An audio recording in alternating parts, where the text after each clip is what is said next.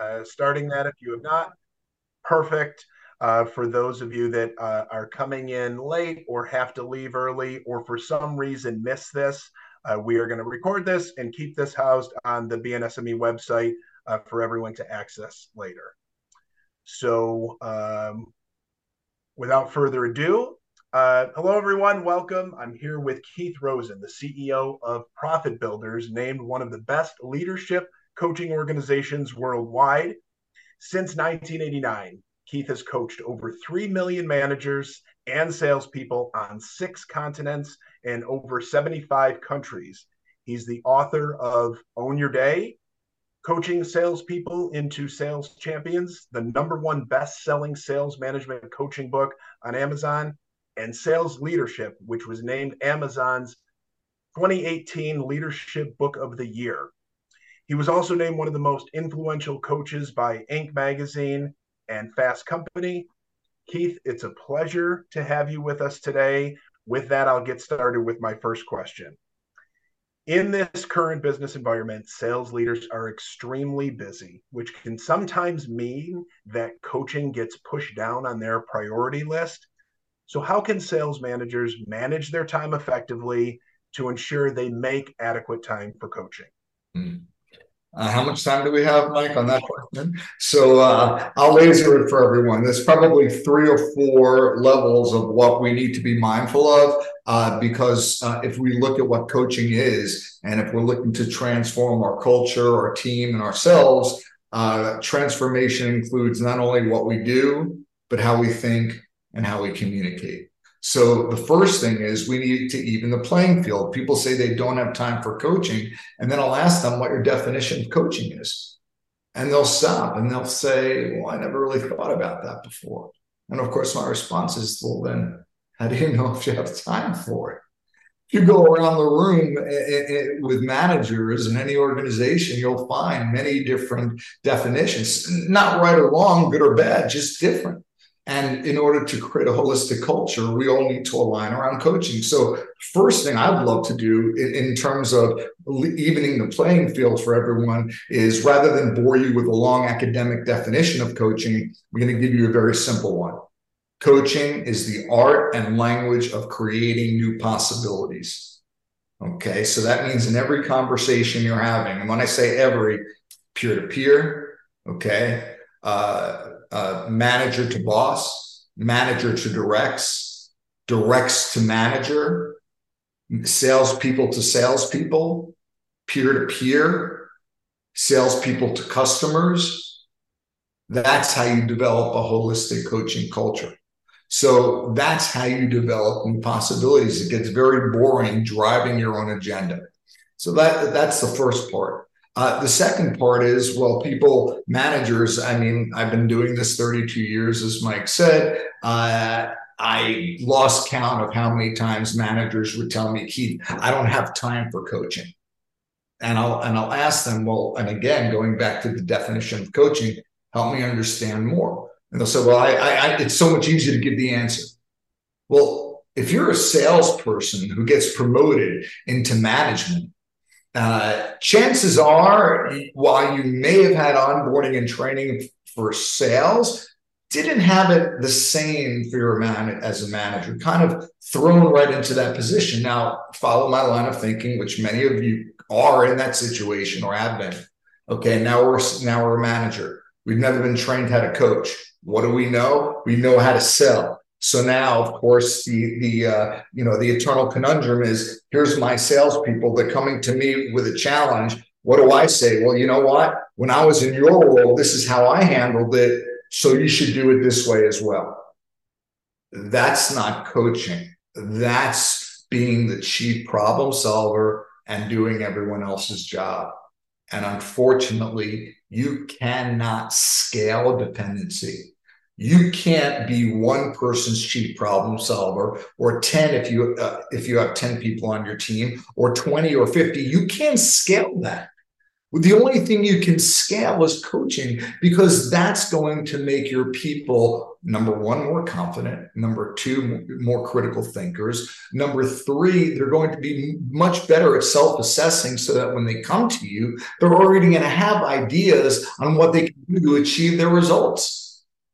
Their, their uh, need to come to you will diminish because they're able to self assess. In other words, self coach. So there's also your lesson on time management. So while this sounds great, okay, and I know you get this, and you're thinking, okay, well, wait a second, Keith, you know, I can give the answer and I'll give the answer the rest of that person's career, or I can coach them. But nah, you still didn't sell me that coaching doesn't take as long.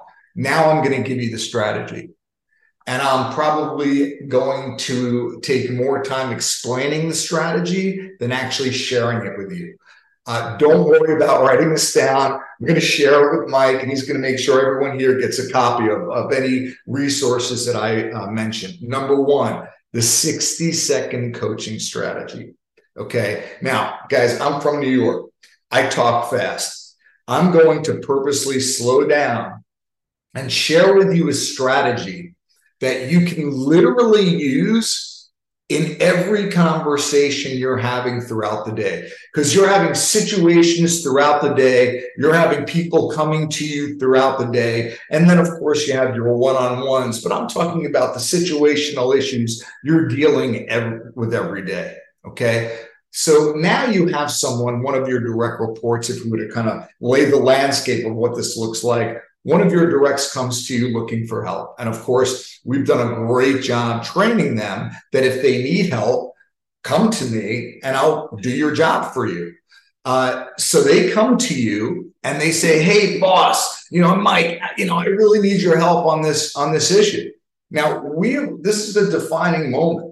We could go down this path and give them the answer, and again, you're not helping developing them. You're just helping them be reliant on you. Or you can go down this path and use this strategy. And this is what it sounds like. Hey, Mike, I'm happy to share my opinion with you. However, you're much closer to this situation than I am. And I trust you and I trust your judgment. So, what's your opinion on how to move forward and resolve this? Now, guys, if you were timing that, I believe it was under 20 seconds. So I should really change it. I'm being very conservative when I call it the 60 second coaching strategy. You can do that all day long. Think about it. Let's break it down. They're coming to you looking for an answer. What's the first thing you say? Happy to provide my and ideas, my ideas for you. Great. I'm getting what I want. They already know that. Okay. How then you hit them with the however. However, you're much closer to this than I am, which is true, validating that. And I trust you and I trust your judgment. What does that do? Builds trust, builds confidence. Now, what's the billion dollar question? What's your opinion on how to resolve this, move forward, achieve this goal, fill in the blank? Now, the last part I want to drive home here is the word opinion. Coaching is a language, sales is a language. Okay. Every word counts. If you say, what's the solution, answer, or process, they can be right or wrong. But when I share opinion, opinions are not right or wrong. Everyone has them, they just are. Um, whether it's your favorite place to visit, favorite food, favorite movie, opinions are not right or wrong. So when you ask someone, what's your opinion on how to handle this? They can't hit you with that. I don't know, boss. Tell me. But you don't have an opinion. Now you'll always get something. And then from there, the conversation will flow into a collaboration, which is, hey, let's walk through your ideas together so we can make sure we achieve the results you want. And I'm going to jump in on something. Love that uh, something that I've read several times um, in your books, uh, but you mentioned this uh, a couple of times. You refer to the chief problem solver. Uh, can you just explain what that means and why that's a problem being chief problem solver? Well, as I was alluding to before, most of managers are promoted because they were good salespeople. And of course, as a good salesperson, what do you want to do? You want to help people. And even coming from good intentions, when when their direct reports are coming to the manager, uh, every manager I've ever met wants a team of independent, accountable people. But every time our people come to us as leaders and we give the answer, we're setting the precedent that if you have a problem, come to me. So that's number one. Number two, if we give the answer and the solution we give doesn't work, well, then the coach or the direct comes back to us and say, Hey, Mike, my hands are clean on this one. Okay. You know, um, not my fault. It's your fault. You told me what to do. So now we've successfully robbed people of the very accountability we want to instill. And we need to relinquish our role of chief problem solver and honor the three principles of coaching. Number one, let your people do their job. That's why you hire them.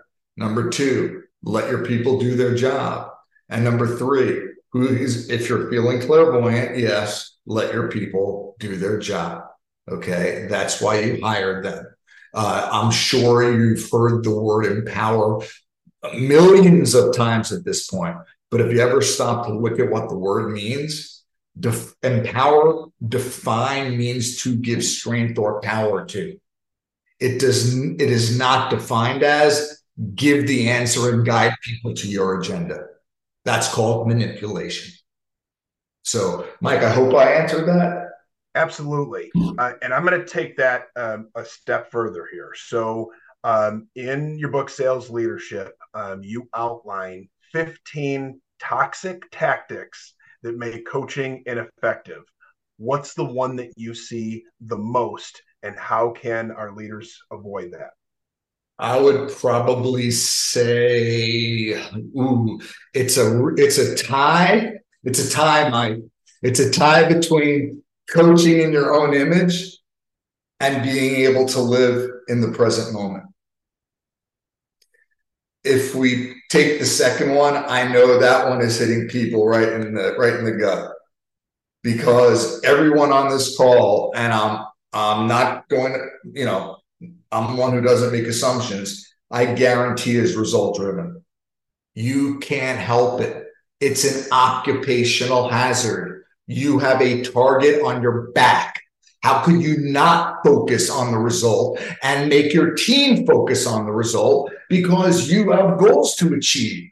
The problem is, if I was to get a little cerebral on you, what are the three points of time? Past, present, future. Where does the result live? In the future. Okay. What did I share with you before as the definition of coaching? The art and language of creating new possibilities. You cannot create new possibilities in the future. Creation happens in the moment. Okay. Active listening happens in the moment. Being able to seek to understand happens in the moment. Goals, expectations, quota, fear, assumptions, they're all in the future. And what we need to do is be mindful enough to find something, whether it's a morning meditation, a morning process, ritual, whatever you need to do to practice the self care you need to be mindful of what it takes not to be victim of that, but to be able to be present. Because the last time I checked, this isn't our practice life. And this impacts our personal life as well. As a matter of fact, there's no more line between our personal and professional life. there's just life. So this is the opportunity to redesign it the way we want. The question is, are you allowing everyone and everything to design your life or are you taking control of it? And that's going to be your choice. So so as we talk about those toxic traits, there um, you mentioned a couple. There was one that I fell victim to early in my career, and I know others here have. It's that directive coaching, mm-hmm. just telling people what to do. So why is directive coaching not really coaching? Yeah. So then I think that leads right into uh, what what I was saying before is what is one of those the, the biggest management traps? And, and again more of a human trap of being present because we're being pulled in so many directions but more so um, coaching in your own image managing in your own image what we talked about. Uh, and that and to your point i think we're saying the same thing two different ways. Uh, managing in your own image is sort of like well someone comes to me and it could even be a customer Okay, it could be a peer, and uh, you know, one of my ICs comes to me and asks me a question, and you know, I'm thinking again, well, I was in that person's role, so this is what worked for me, so this is what you should do. So what am I doing? I'm I'm basically taking what I believe will work for them only because I'm assuming it worked for me. And what we're doing now is we're building little Autobots, little mini me's and we're not honoring their individuality.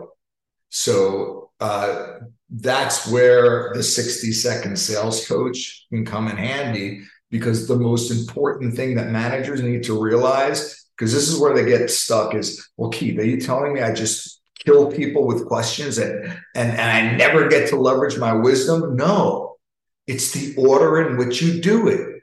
Most managers hear what's going on and bang, they go right to chief problem solving mode because they're like heat seeking missiles that loves to solve problems. No. First, understand what's going on, then get to root cause. Why is it going on? Then collaborate and create a new possibility. And that's when you can share your experiences because you know what they know, you know what they don't, and now you're filling in the gaps. And that's the most simplistic coaching strategy I could offer any manager. And I know you could all do that today, but it's going to just take some time to take a step back and consciously think of this. And it's habitual. I mean, after all, how long have you been a chief problem solver? Two years, five years, 10 years, 50 years. And all of a sudden you have the coach saying you got to turn that around just do me a favor for my recovering perfectionists out there give yourself a break. You're not going to become a master master coach in a week maybe two weeks. No i'm just kidding. I'm still learning and i've been doing this 32 years okay? Oh and by the way as i alluded to it i'll be the first to say i'm a recovering perfectionist okay so I don't, I don't suppose any control freak re- recovering perfectionists out there today. Now that I can assume people are looking down on, oh no, no, not me, not me. Okay, just keep in mind, perfectionism will get in the way of you fostering deeper relationships with people because you're either striving to be perfect or you're honoring being human. So yes, perfectionist, right, right here. Uh, I don't know if I'm in recovery yet. I'm still working through it. Uh, so that trust um, you refer to in your books the art of enrollment, um, building trust, setting intentions with with the team. So let's say, for example, you're a new leader and you want to share your vision, your message to your team uh, to encourage them, but they may not fully be on board yet. How do you embrace that art of enrollment to build that trust with your team? I find most managers uh, are, are are coming from a really good place. They're coming from good intention, and uh, unfortunately, it's their communication that jams them up and actually creates the very problems they're looking to avoid. Okay, because what we say creates a reality. Okay. Uh, if you look at typically what managers are good at doing, they're really good at sharing what's going on. Hey, this is what we're doing. We're rolling out a new CRM, or we're changing uh, territory, or changing your comp plan, or you know we have to let some people go, or or we're, combining you know certain uh, departments, which I'm sure is not happening in anybody's company now. Is my sarcasm translating? Okay, so you have change coming. How do you manage? Change? How do you manage whether it's good change, what might people might push back on, even coaching? How do you manage change? How do you, in essence, build the trust and the alignment for people to not only be you know, say, okay, I guess I'll do it because it's my job and I want to keep it. But they come back to you and say, I get it. Now I, I want to do it. And that's where Mike is alluding to is enrollment. Enrollment is the ability, if you look at the greatest leaders in the world, what were they really good at? They were really good at enrolling hundreds of thousands, if not millions of people to follow their cause. And whether it was equality, diversity, uh, whether it was world peace, eradicating hunger, uh, spirituality, innovation, uh, uh, these speakers were so powerful that it inspired hundreds of thousands, millions of people to want to be part of it because it was bigger than them. Now, what we're doing is taking that macro idea and we're bringing it down to a shared vision. Okay. So imagine this. Imagine in my hand here, you have your business objectives. Okay. Imagine here, you have each person's personal goals. Now, what would be possible if you were able to align each person's personal goals with business objectives so they now know, oh, if I do this at work, I get this at home. Because most managers are going to say, this is what we're doing. Direct reports response is, of course, why. Uh, and the manager says, because, well, that's what I've been told that we need to do. Uh, or th- they could come to you and say, hey, uh, we're, why are we doing this? Okay. And now the manager could shift from, here's what we're doing, here's why we're doing it, and here's what's in it for you. Again, most simplistic framework and strategy you can use when you need to create alignment. When you have to initiate a conversation, you must always set positive intent, or the conversation, I promise you, will blow up in your face. Because remember this little mantra that I have when intentions aren't clear, people default to fear. It's the human condition.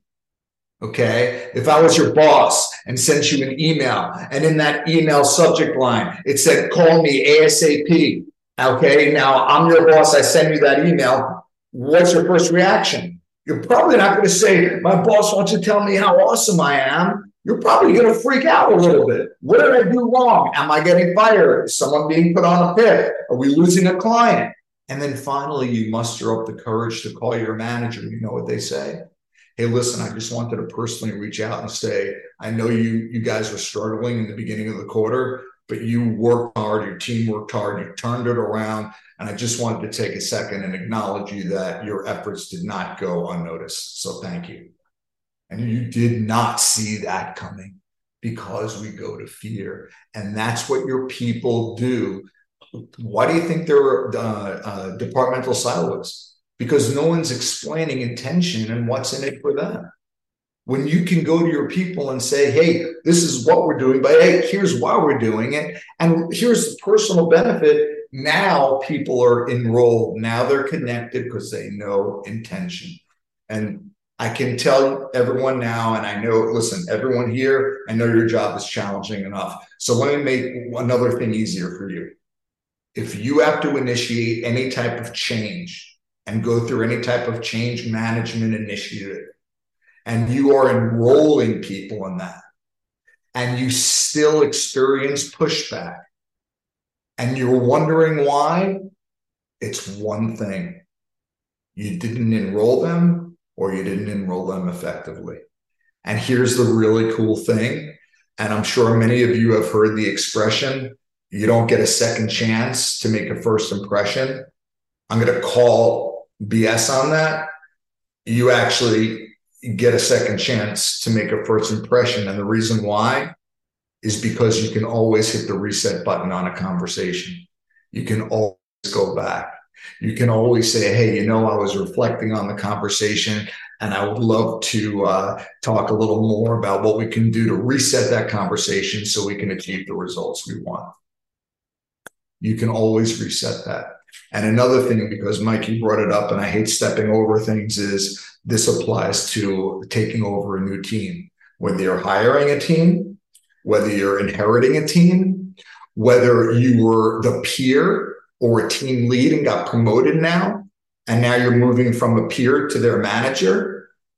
Every one of those scenarios requires you to take the initiative and sit down with your team and each person and reset the conversation of how they like to be managed, motivated, how they like to want to work together, how this is going to change the relationship, how they like to be coached. And, and by the way, I have all these questions written down, and yes, I will share them all with you because some of you are writing really fast, and I missed that question. Got that all for you. But if you don't set intention, how are you ever going to know how they like to be coached? And isn't it interesting? And I just want to plant this seed with everyone. Some of you are probably thinking, you know, this can apply to my sales team. Yes, it can. You want to know why? Because the best sellers are coaching their customers to succeed. So, so many points to pick to pick out of there, and I'm going to try to pick out a few. I just I want to do two things. Number one, thank you for those that have uh, kept the uh, chat active. Uh, Lindsay, Jill, appreciate that. Please keep it coming as questions come about uh, please put them in there. Um, you just mentioned how you like to be coached, and I'll say on a on a personal note, I often inter- interview candidates, and that's one of the questions that I like to ask. That how do you like to be coached? How do you like to receive constructive feedback? So along those along those lines, with all the people that that you've coached in, in your career, what are some of the core characteristics that you find that make a successful coach? Mm-hmm. Uh, I, I, if I was to draw a line between the B's, which is the go be, the inner game, and the go do, the outer game, the strategy, I would say that the greatest coaches coach from their heart, not from their head. Uh, in the beginning of coaching, if there are any of my uh, friends who play golf out there, uh, uh, you know that when you first learned how to play golf or any sport, you you're you're learning the same way, just like everyone else, and you're thinking about everything you need to do. Okay, if I'm playing golf, I need to space my legs out, bend my knees a little bit, make sure my my head is down, which by the way I struggle with deeply. Uh, and you're thinking about all those things, and it's it's all in your head, right? but eventually it becomes organic and it becomes natural. So I want you to consider those of you that are saying, I'm scared to coach. I don't think I'm ready to coach. I don't know if I'll be a good coach. Please don't put that pressure on yourself. You don't need to be a great coach to start coaching. You just need to start coaching to be a great coach your people will be very forgiving when you set intentions around what you're doing because it's all in the in the spirit of wanting to make others successful. So uh hope i hope i touched on that that answer. Yes. Um thank you uh jason pearl adding the uh the coaching with your heart. Love it love it too.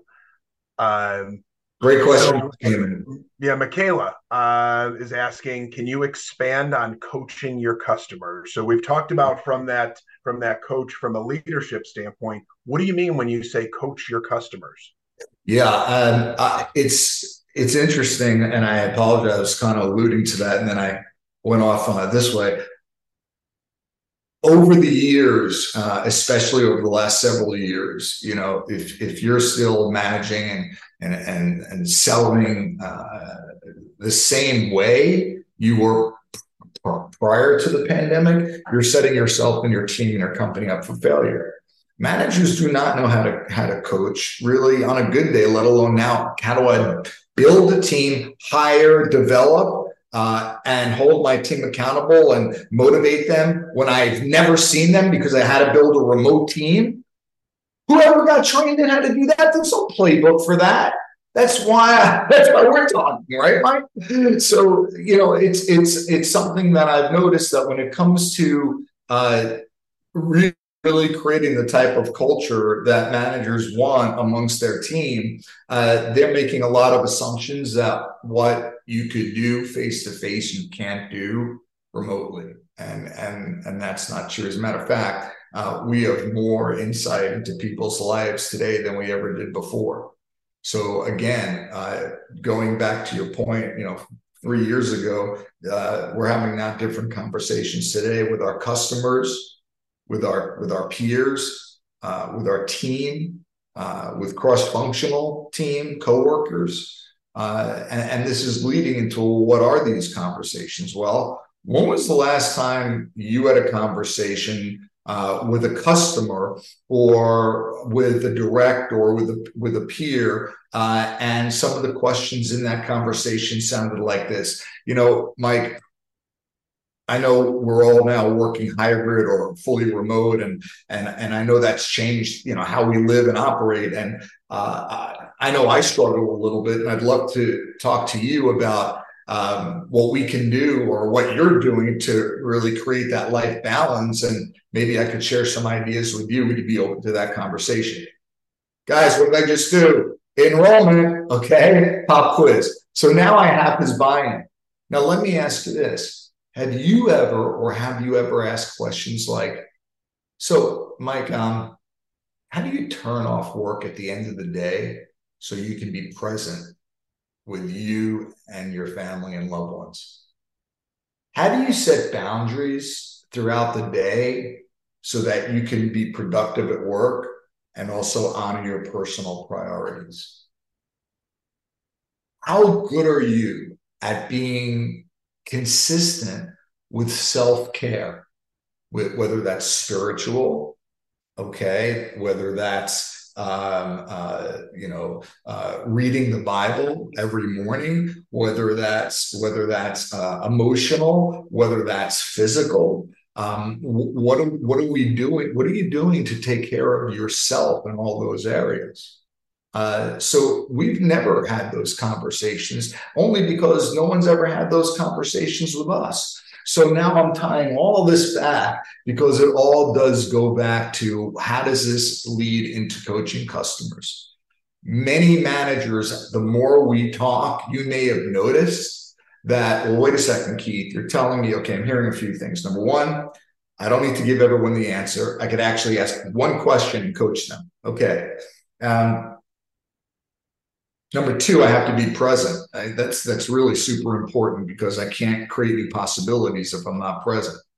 Uh, now, uh, if I'm if I'm coaching someone, um, how do I how do I get the most out of them, whether it's remote uh, or face to face?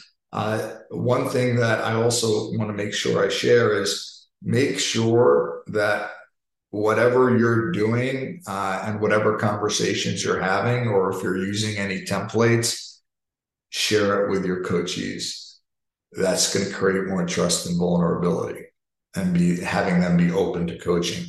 Uh, Mike, I want to, I want to, and, and, and to go back, uh, there's always a manager that stops and says, wait a second, Keith. It sounds like co- coaching is really leading conversations with questions to seek to understand more and understand where the gap is so that I can fill in that gap, which is a very excellently simplistic definition of coaching. And then the same manager would say, That's what I do. That's what my people do when they sell. They do discovery, they ask really good questions. They seek to understand where the customer is now and where they want to be. They try to understand what they've done, what they've tried, and their point of view. Well, wait a second. Isn't that coaching? Yes. The only difference is we need to stay away from the manipulative, manipulative, loaded leading questions. Okay. So, for example, uh, I know when a manager is trying to manipulate someone when they come to me and say, Keith, uh, I had a hard time coming up with the question that would guide the person to where I want them to be. That's not coaching. That's not creating any possibility. That's driving your own agenda. That's manipulation. No one likes to be manipulated. So uh, managers think, no, I'm asking open open-ended questions, and then I'll, they'll share one with me, and then it will sound like, well, uh, Mr. or Mrs. Coachy, don't you think it would be a great idea to call procurement and see uh, why they want two points off uh, on the on this deal? And then the coachee and the salesperson's thinking, I got this great idea. I'm going to call procurement and see why they want two points off this deal. Wow, boss, I'm so glad you pulled it out of me. No, you just Jedi mind tricked them. You just you just loaded that question with your answer eh, because you wanted them to get that. You, and that's manipulation. Okay. So if you really want to destroy trust, try to drive people to where you want to go. And you know what? That gets really old, doesn't it, guys? Doesn't it get really old every day solving people's problems and running around putting out fires? You know what's fun? When you wake up in the morning and know I get to make people more valuable every day rather than put out fires. When you wake up and you're happy about going to work, you're coaching. So Keith, you you mentioned before the um, the language, the art of coaching, language in there, and uh, Jen asked a question that uh, Alex echoed in here. So you've talked a little bit about you know leaders coaching their team. You talked about uh, salespeople coaching their customers. What happens when that's a peer to peer or the driver of that conversation being someone that is looking to drive the coaching conversation either with their peer or with their boss? Mm-hmm. Um, mm-hmm. That seems like that gets a little bit stickier mm-hmm. when you're leading the conversation to say, hey, I really want to be coached this way, or I want to help drive this uh, this conversation. Talk to that stickiness in there in that peer-to-peer or um, conversation up to your leader or boss. Sure. Let's start with coaching moment number one. Um, for those of you that are thinking wow that might that's could be tough having a tough conversation you know going trying to coach up or coach to a peer or even someone else cross departmentally uh, that that that's that's going to be tough. First question to everyone have you tried it Second question to everyone then how do you know it's going to work or not? Third observation for everyone you made assumptions. One of the greatest traps of, of toxic coaching. So back back to what's really going to destroy coaching and conversations are the assumptions we make about people, processes, ourselves, our clients. Those assumptions destroy everything. Okay, especially trust. So uh, getting you know in in, in terms of uh, uh, coaching and, and trying to get uh, you know to your point mike uh, the, mo- the most out of people uh, I think a lot of that also bleeds into uh, uncovering their core values and motivators. But I want to put that aside for a second. I want to go back to your core question, make sure I answer that. So the um, Jenna, I I can see you on screen. I'll give you since you asked the question, give you the opportunity to nod thumbs up or thumbs down. Uh, but you and I have personally had conversations like this before.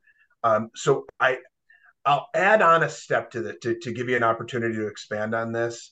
So what happens when people are resistant to coaching or resistant to that type of conversation that you're going in with the best intentions. You're looking to open up that uh, that language and that communication but they're resistant. They're pushing back on you. Okay. So i showed you the three issues right there. The biggest one is that i'm going to assume this is going to be hard. Well it's not hard if you have the right language and it's not hard if you're coming from the right place. So coaching up does not have to be difficult. Asking for um, uh, or initiating a conversation with your manager on how you like to be coached, managed, supported, motivated. Okay. And say, listen, I want to know these things. And I also want to make sure that I'm focused on the right priorities to, uh, that are aligned with the company. So, can we have that conversation? I don't think there's a manager out there that doesn't want to have that conversation. You just coached up, but the manager saw what's in it for that for him or her and, and the company. Uh, coaching laterally, peer to peer. Okay. that actually is something uh, that that's twofold uh, that I want to touch on. Uh, is number one uh, is uh, if you launch. When I say you, I'm talking about the universal you. If you launch a coaching initiative, what will make it stick is peer-to-peer coaching. So anytime I deliver my leadership coach training program, I always pair up uh, peers and they're working together every week. And what do you think they're doing? Well, number one, they're coaching each other. They're delivering coaching. So they're practicing it. They're getting good coaching. They're giving good coaching. They're modeling the fact that they're getting coaching for their team. The, the, the, it's a peer accountability partner. So each peer holds each other accountable for their commitments. And this is something that continues. And just like sports and every great athlete, they got a coach on the sidelines. So how else are we going to, you know, ask yourself, look in the mirror, uh, how do you grow? What do you personally do to grow? And a lot of people will say, oh, Keith, yeah, I read a lot of books. Great, but you can't ask a book a question. A book can't hold you accountable. And a book, and I'll be the first to say as an author, you know, unfortunately, you can't speak to the individual, you have to speak to the mass. So what else are you doing to hold you accountable to grow as a leader. If you don't have an outside coach, which by the way, you can have both, find that peer that you can work with and don't make the assumption that, oh, but wait a second, that person's in marketing and I'm in operations. How can I work with them? They're not in my role. I guarantee those are the conversations you'll have the biggest breakthroughs with because you don't have the answer and all you have is the question because I'm not an expert in your businesses. Okay. I'm an expert in coaching. So when I'm coaching my clients, all I have are my skills, my expertise, and questions. So think about it. Counterintuitively, if you've been doing what you've been doing so long, you're probably not asking the right questions because you fill them in with assumptions. So we've spent a lot of time talking about coaching about about leadership and i'm going to give uh, we're about 15 minutes away from being done. So any additional questions please put those in, in the chat. Uh, but we've talked about things that you mentioned in coaching salespeople into sales champions. We talked about uh, sales leadership. I'm going to go in the wayback machine to uh, to own your day where i where i started uh, with you is um, what does it mean to own your day? And in the context of where we started the conversation today, that um, all the distractions, all the priorities, all the unplanned things that come up throughout the course of our of our day, they cause time, they cause stress, they they waste time. So, in the context of own your day, what does it mean? How do you eliminate some of those things? Okay, I'll do my best. Mike, cut me off if I'm going too fast, too long. Okay. Uh, what people don't realize when it comes to time management or life mastery is that the root cause is not time management, it's priority management. And that's where we struggle with because everything is a priority to us and to everyone else. So if you take that and we need to manage priorities now. Follow me on this. You're all smart people. You know where I'm coming now. Okay. Well, if we have to communicate our priorities, we have to set boundaries. So, wait a second. Time and life mastery isn't just opening up your calendar and putting time blocks in. Time and life mastery, number one, strategy, time blocks. What does your calendar look like? Number two, okay, mindset Here's an interesting question What's your relationship with time? Is it your adversary or your ally? And finally, third pillar, number three, language. The language of time management. For example, oh Keith, you know, I, I, you know, I'm working so hard, and but you know, I keep getting calls from all my my my team, and I keep answering, I keep getting distracted uh, and interrupted. Uh, well, correct me if I'm wrong, but don't you always get distracted and interrupted, whether it's by an internal customer or an external customer. So, what do you need to do? Well, Keith, I need to set a boundary. Okay, well, how good are you at saying no? Hmm, well, that's a nice, that's a good question, right? To ask yourself. Uh, and I'm not saying running around saying no to everyone. I'm talking about setting boundaries. The language of time management is it's about, oh, I have to set a boundary. Well, if you have to set a boundary, that means you have to communicate that boundary, i.e., what does that sound like? So when we talk about owning your day, uh, these are the pillars that we all need to be mindful of. And I'll just share the last one real quick. And again, I will send this to everyone is okay, Keith, great. So I get these distractions all the time. What, what am I supposed to do? Just say, no, I'll, we'll deal with it later. Again, go back to enrollment. Okay. How are you going to create buy-in? What if it sounds like this? Hey, listen, you know what, Jill? Uh, I uh, I'm finishing this email. Uh, I got to get it out to the client in the next hour. Um, I really, really want to give uh, our conversation the time and the attention it deserves, and I don't want to rush through it for you. So, is this something that requires immediate attention and must be handled right now? Or can it just wait until I finish this email and then we'll have enough time to, to devote to your conversation so we can see it through together? Now, come on. Most people are going to say, what? Of course, I'll wait so you can give me the time I need. Now, that's setting a boundary. You just said no.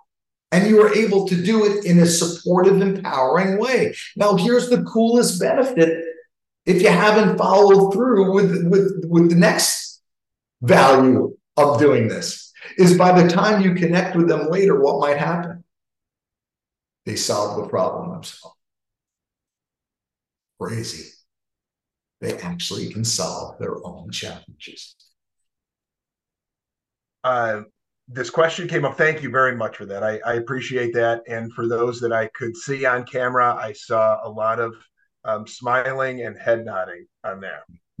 Uh, Nicole asked a question that you touched on before, uh, but I'll um, I'll give you the opportunity just to briefly touch on this a, li- a little bit more in detail. Um, the situation of coming in as a new leader uh, to an existing team.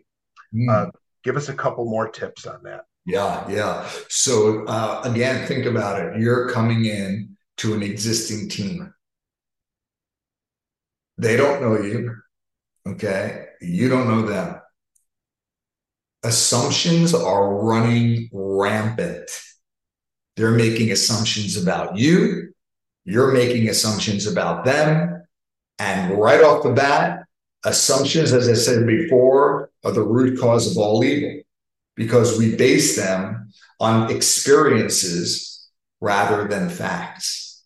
So, how do we eradicate assumptions? We need to validate them. How do you validate something?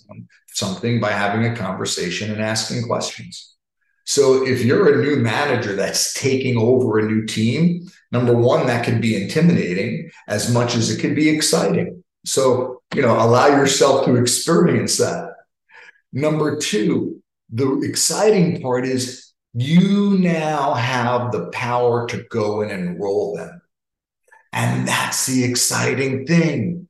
You can create a new culture with your people because hear me when I say this, because here's the problem if you don't do this. If you do not set intention, and please let me give you just the steps here. Step number one quick enrollment of the entire team, setting intention of wanting to learn about them, who they are, and and and how you can best support them. Quick enrollment of entire team, and then one on one with each person. As I said before, I'm sending you a template of how to enroll people in coaching and what are the questions that are going to create that alignment. So you're getting that template from me. All right. Um, in terms of getting back to uh, the time management piece, uh, is that where we are? Mike, still with the time at still time management? Um, I think you answered those two questions, talking about owning the day, time management. I wanted to get to uh, Nicole's question, uh, being the uh, the new uh, boss and existing team, and in the essence of time. Um, I'll give everyone another minute or two if there's anything else you want to add into uh, into the chat as a question. Uh, so, on a personal note, uh, you have over your left shoulder a guitar that appears to have several autographs on there. We cannot go anymore without you talking about those. I will take the camera off and show you. So, uh, uh, uh, for those of you, I don't know if you see my other videos. Um, I, I play music uh, uh, and and uh, I have a detached studio over here, which my wife is very happy about because she can't hear us play. Uh, and uh, I'm really, really into uh, classic rock. You know, pretty much every genre I appreciate, but kind of stick to the classic rock, grunge, Dead, Phish, uh, Stones, Van Halen, Eric Clapton. You know, all these all these horrible bands, right? So in any case, uh, this this guitar here is special because it's been signed by several uh, of the bands that I met and were able to spend some time with uh, you may have heard of um, Stone Temple Pilots. Uh, you may have heard of the Black Crowes, uh, Everclear, and Collective Soul. Uh, so if, if you haven't, I strongly suggest you suggest you go uh, on Spotify or iHeartRadio and download them. Uh, chances are there, and I'm the last person to ever say this stuff but there's probably an age gap there of Keith, what are you talking about? And my friends here are like, yeah, grunge, Pearl Jam, let's go, Nirvana, let's got the real, you know, bands coming out. So that that's a little bit about my guitar, Mike. Uh, hopefully it, it answered your question. I do take requests, though. uh, I do want to though, Mike. Before before we jump in, I, I do want to just say one thing, um, uh, and I, I, will send this template as well uh, to go back when you're inheriting a new team, and it's enrollment. And again, if managers say, "Keith this enrollment, it's hard." No, it's not. What does your heart say? And when I say that to a manager, you know what they say? They say, Keith, what I really want from my team is, first of all, to really get to know them and understand who they are and understand how they like to be managed and how I can be a resource and share with them more about me and uh, so we what it means for us to create a valued relationship and you know have have the questions to be able to ask. That's what I really want for them. Well, congratulations, you just created your enrollment statement right there. Okay, that's what you do approaching your people. And again, I have that template for you. But it, it's just about hitting a reset button and the reason why you must do this is because if you are inheriting a team, they are taking their last manager's face and they're putting it on you. And if they had a bad experience with their prior manager, what assumptions do you think they're going to make about you? And the only way to shatter that is by hitting the reset button and enrolling them. So I wanted to make sure I delivered on that last question. Uh, so, um, in the essence of time, I'm going to take one more. Um, and uh, Alex came first on this, but if you could give us just a quick example of whether that is from peer to peer, whether that's with a customer, when you're asked a question and you truly don't know the answer, how do you best acknowledge the question, acknowledge the time that someone's taking, but to say, hey, I don't know, but you could trust me that I'm going to deliver on this information. Okay, I need a little more background on this. Uh, who who are the people involved uh, in the conversation? Is this a peer to peer? Is this a you know salesperson, a, a client, customer? Hmm. Without the context, I'll say. Get yeah, what kind of coach would I be? Right. Uh, let's let's work under the bad word assumption um, that uh, then it's a customer facing conversation. Okay. Okay. Uh, so this is a customer facing conversation, and the customer says to the salesperson, Yes, uh, says, um, Hey, I have a question about this. Salesperson says, I don't know, but I want to get that back, get that back to you without exposing a certain weakness, I'll mm-hmm. say, mm-hmm. but um, delivering on the trust that, hey, I don't know, but I'll get you that information. What's in 30 seconds? What's the best way to handle that? My visceral reaction uh, is that, uh, and I hate to use absolutes, but there's not a team I've ever worked with leadership and sales where there aren't tons of gaps in their processes, especially in their qualifying processes, because this is where the coaching comes in uh, you can give your salespeople a list of questions to ask, and they have no clue what to do with the responses or how to go deeper.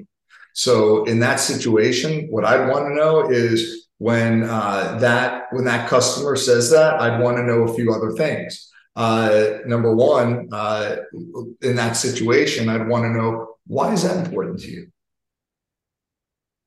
Number one. Second question I would add: How much do you already know about? Fill in the blank. That's an assumptive question if there's one question you want to ask in every conversation, ask people what assumptions, if any, neutralize the question, might you be making around us, our company, the industry, the ROI? Because people are making assumptions, some good, mostly bad. But I guarantee you'll always get an answer, and that can be the root cause. Because after all, if you're speaking to a prospect and you don't ask that question, what do you already know about us? what if their last experience or what they heard uh, from their their peers or colleagues was you know be careful with that company? If you don't approach that you're already doa before you even get started with the sales process. Thank you very much. I i, I appreciate that. Uh, alex uh, which i will say the next part here is that um, because we're at time and Keith, it would be an honor to spend six more hours having a conversation uh, like this. You and I have spoken offline several times, and that is never a two minute conversation. uh, I know the one question that's going to come up, we're already prepared for it, is how our audience can best uh, connect with you. Uh, we'll share all that information right now. Yeah, uh, to connect, listen, make sure everyone uh, you connect with me on Twitter, but definitely on LinkedIn. I'm always posting uh, unique content on my LinkedIn uh, as well as my blog. Uh, very active on LinkedIn. Uh, and I'm also always sharing different resources as well. So uh, please make sure you reach out there so we can be connected there and uh, you can stay on top of whatever new resources or, or new uh, LinkedIn Live uh, uh, sessions I'll be doing as well. and of course, um, in terms of reaching out to me personally, whether it's LinkedIn, let me let me also give you my my email address. My personal email is kr my initials at keithrosen.com. And my mobile number is 516 231 2774. So, uh, for those of you who are thinking, why would he give our e- his email and his mobile? It's because if I'm a coach, my commitment is unconditional to you.